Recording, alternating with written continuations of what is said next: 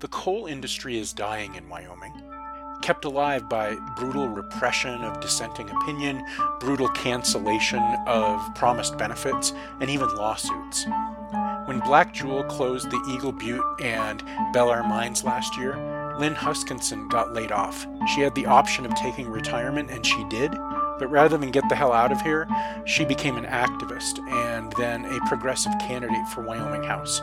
Her district, 32, is one of the most pro coal and pro Trump regions in the country. Lynn lost her race, but in the long run, her candidacy was a win because it previews the policy changes we'll need if Wyoming is to get to a better place. This is Lynn's story.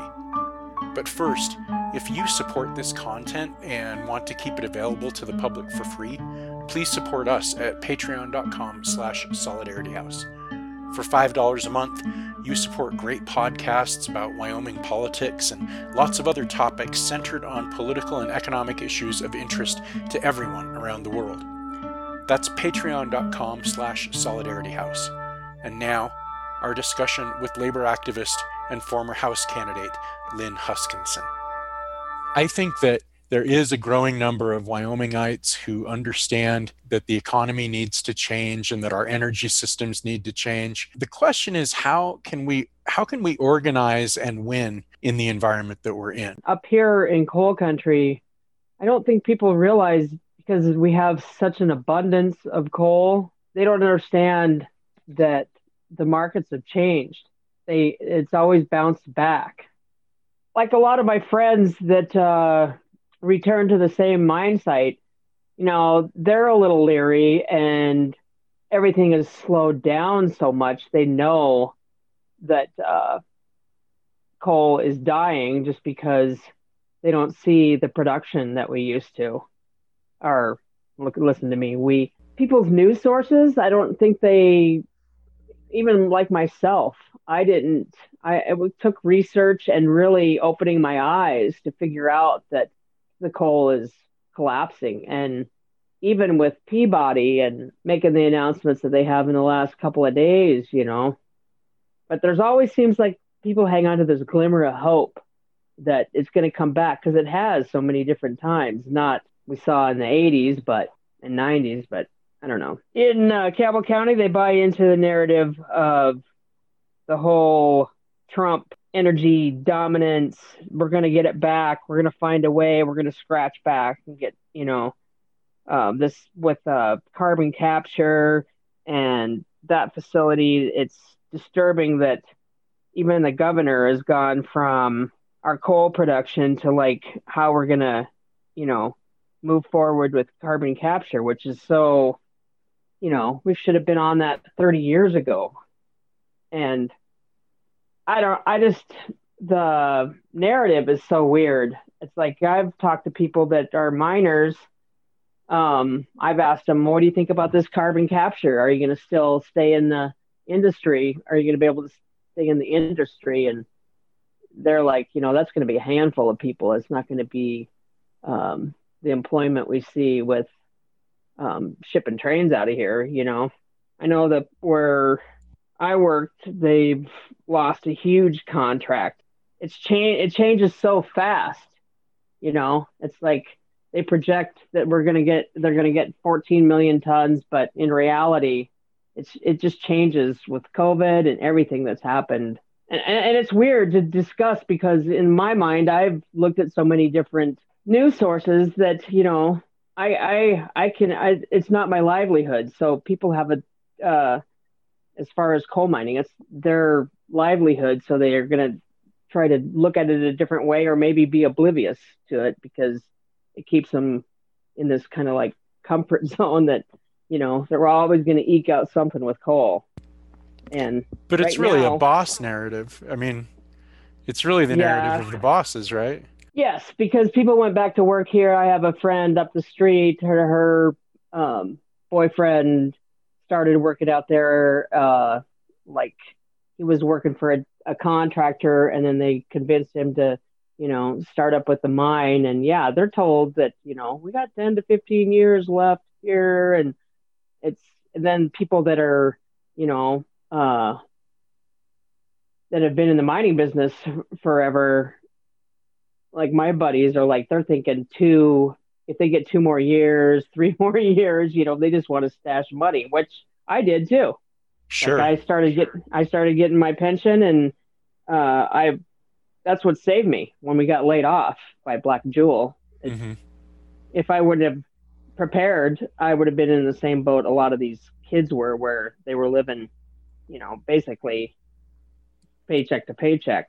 Strange now, as somebody that's retired and who's really trying to save her money and try to not spend. I went from a, t- a totally different um, perspective of being a miser from somebody that was just like buying a car every two years, you know, when I first started.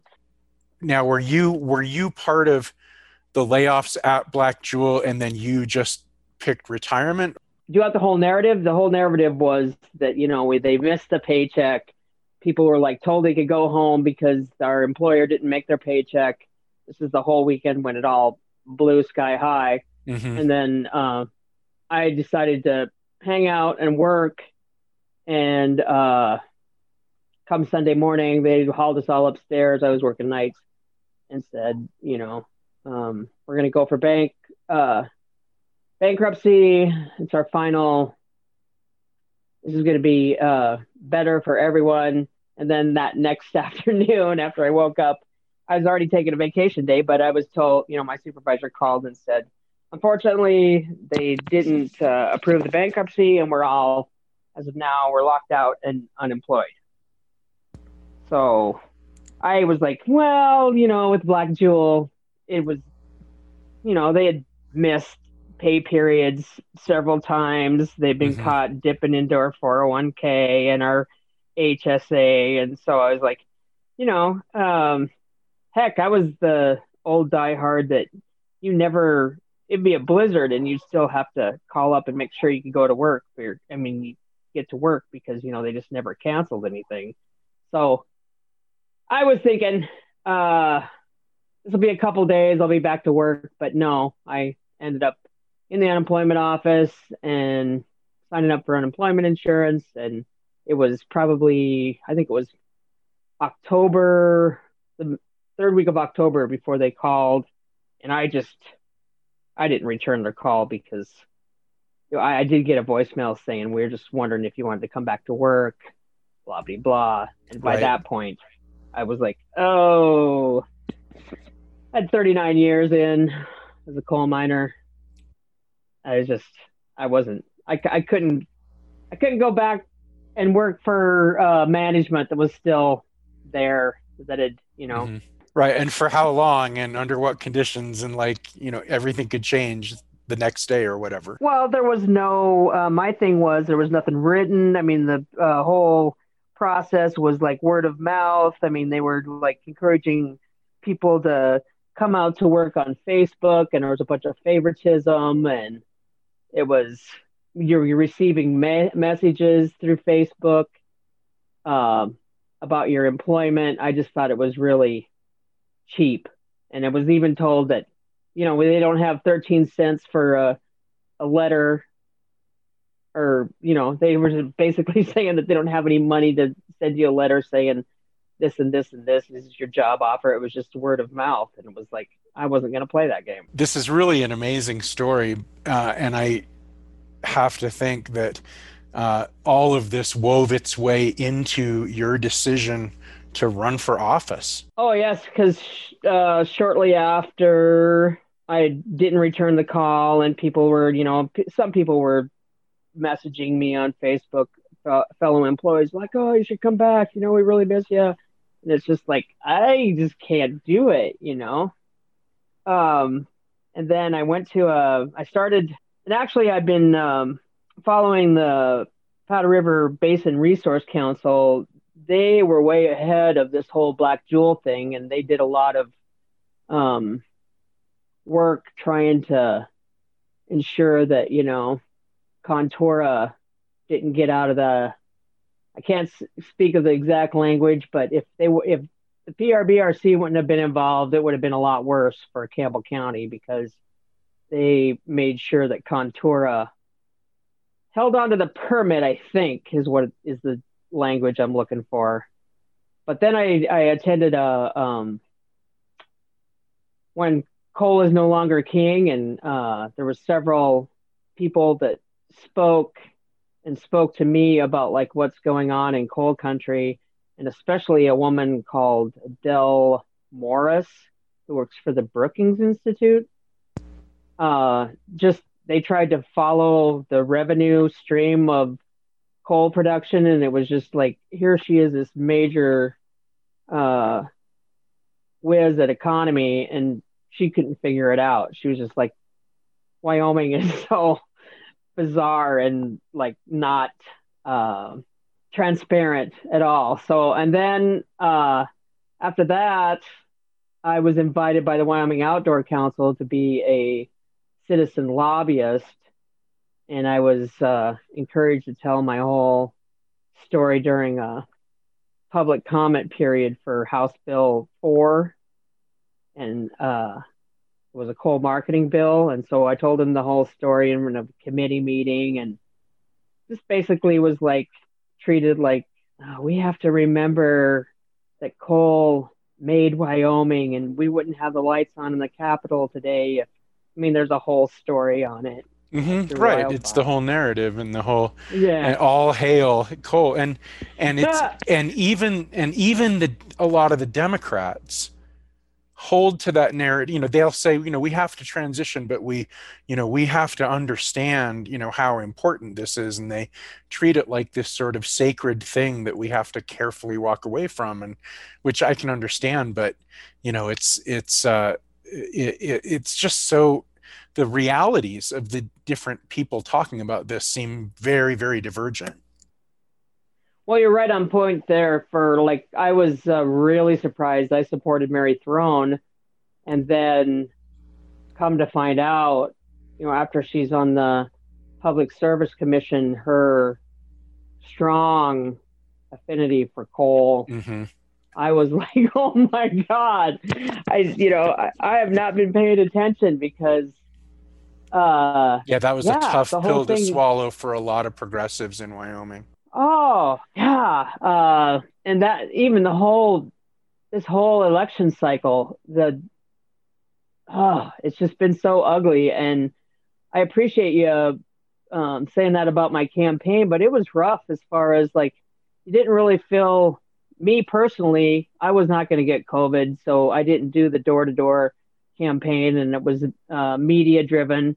But before I started, that was what I was going to do: is go around and talk to people and and I did in my neighborhood and in different places that I could, but um, I ended up, you know, doing the Facebook thing, which I really don't like. Just the whole, I really didn't like that selling yourself aspect because that's just has never been part of my makeup. I just have, you know, the way I was raised, you didn't like put a spotlight on yourself and this is me and mm-hmm. I'm going to be able to do this and but so your message was so like and i think about like your message about um, holding companies accountable and how that's a you know that's a centerpiece of your platform and that that in some way rubs hard against that narrative because the narrative is that uh, what's in the company's interest is in the worker's interest. Well, that started fading pretty fast with Contura after we went through the Alpha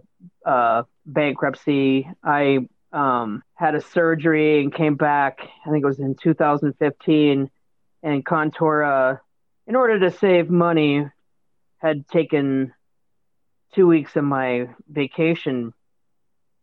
Uh, you get 200 hours, and they had taken 80 hours, I believe, if I remember that right. Yeah, because I had 120 after 35 years of service. I had four weeks vacation. I came back from, you know, so they, yeah, big companies had, they they tried to like, you know, this and that. Take your vacation time, take your personal time, all kinds of stuff. You know, when we first started, that was, you know, we had 100% medical and yeah, everything just started getting ugly towards the end. But I kind of trailed off there. I think you had a different question. No, that's okay. I mean, talking about you know companies versus versus workers, um, and sort of the you know the the assumption being that you know what's in the interest of the company is in the interest of the worker. But when they can't deliver on those promises, like you're talking about, you know, then um, you know hopefully people are inspired to try to do things like organize or run for office. And but there are a lot of unique challenges with that i think in wyoming. And you and besides covid uh, you know being a challenge in this cycle uh, what were some other uh, you know kind of challenges or you know how did you how did you push back against that dominant narrative in your campaign what did you try to do I had the media or the digital and that, but uh, it was really tough as far as flavor up here is you have to, you know, I've had people ask me, why didn't you just run as a Republican? Because you would have had a better chance. And I, you know, and it's like, because there's nothing about me that is Republican. And I have a hard enough time being, uh, you know, following the Democrats in this state because they come off as, yeah, run for office. It's going to be great. You know, you have such a great narrative. You have such a great um, campaign platform, but pretty much crickets as far as, you know, up north. I, mm-hmm. you know, I feel for people like in, uh, in Casper too, Jane Ifland or Levi Schinkel. It's like we were even deemed like small campaigns, really, you know, considering because of where we live, or I think in Campbell, where it's like, what is it, 88% voted for Trump in 2016. So I just kind of wanted to be a little fly in the ointment and, you know, but I don't even think I got the uh, full uh, Democrats even supporting me up here because a lot of them are crossover voters and they want to vote in the everybody's a Republican, so they want to vote in the election. And I even had a friend that uh, did the crossover thing so she could vote in the primary, uh, made the mistake of voting absentee and turning it in before she changed her party affiliation and was told that by this office, the county clerk, that, that she couldn't change back. Um, I kind of made a little noise in the paper about that, that I would never do that sort of thing. So I think I may have offended a few. And uh, just the whole polit- the political thing is, you know, I wanted to go to the legislature to be. It sounds corny, but it, to be in the room where it happens, to be where, um, you know, they make these decisions like HB4, a coal marketing bill, where it was, uh, it could have been a million dollars, which is seems like small potatoes, a million dollars for coal communities like ours that are, you know, lost over 800 miners jobs, or uh, coal marketing. And in the legislature chose coal marketing, and that right. money actually ended up being dark money, as dark like money, exactly. It, uh, for uh, and and what's his name? Uh, the governor's, I think it's Luthi, basically just said well, I don't know why you'd have a problem with this. He just said in the legislature that yeah, that we use this money, and I can't remember the um, exact group that it went to, but yeah, just like owned it. It's like so they're just saying it out loud what they do. Well, I think there's a myth among uh,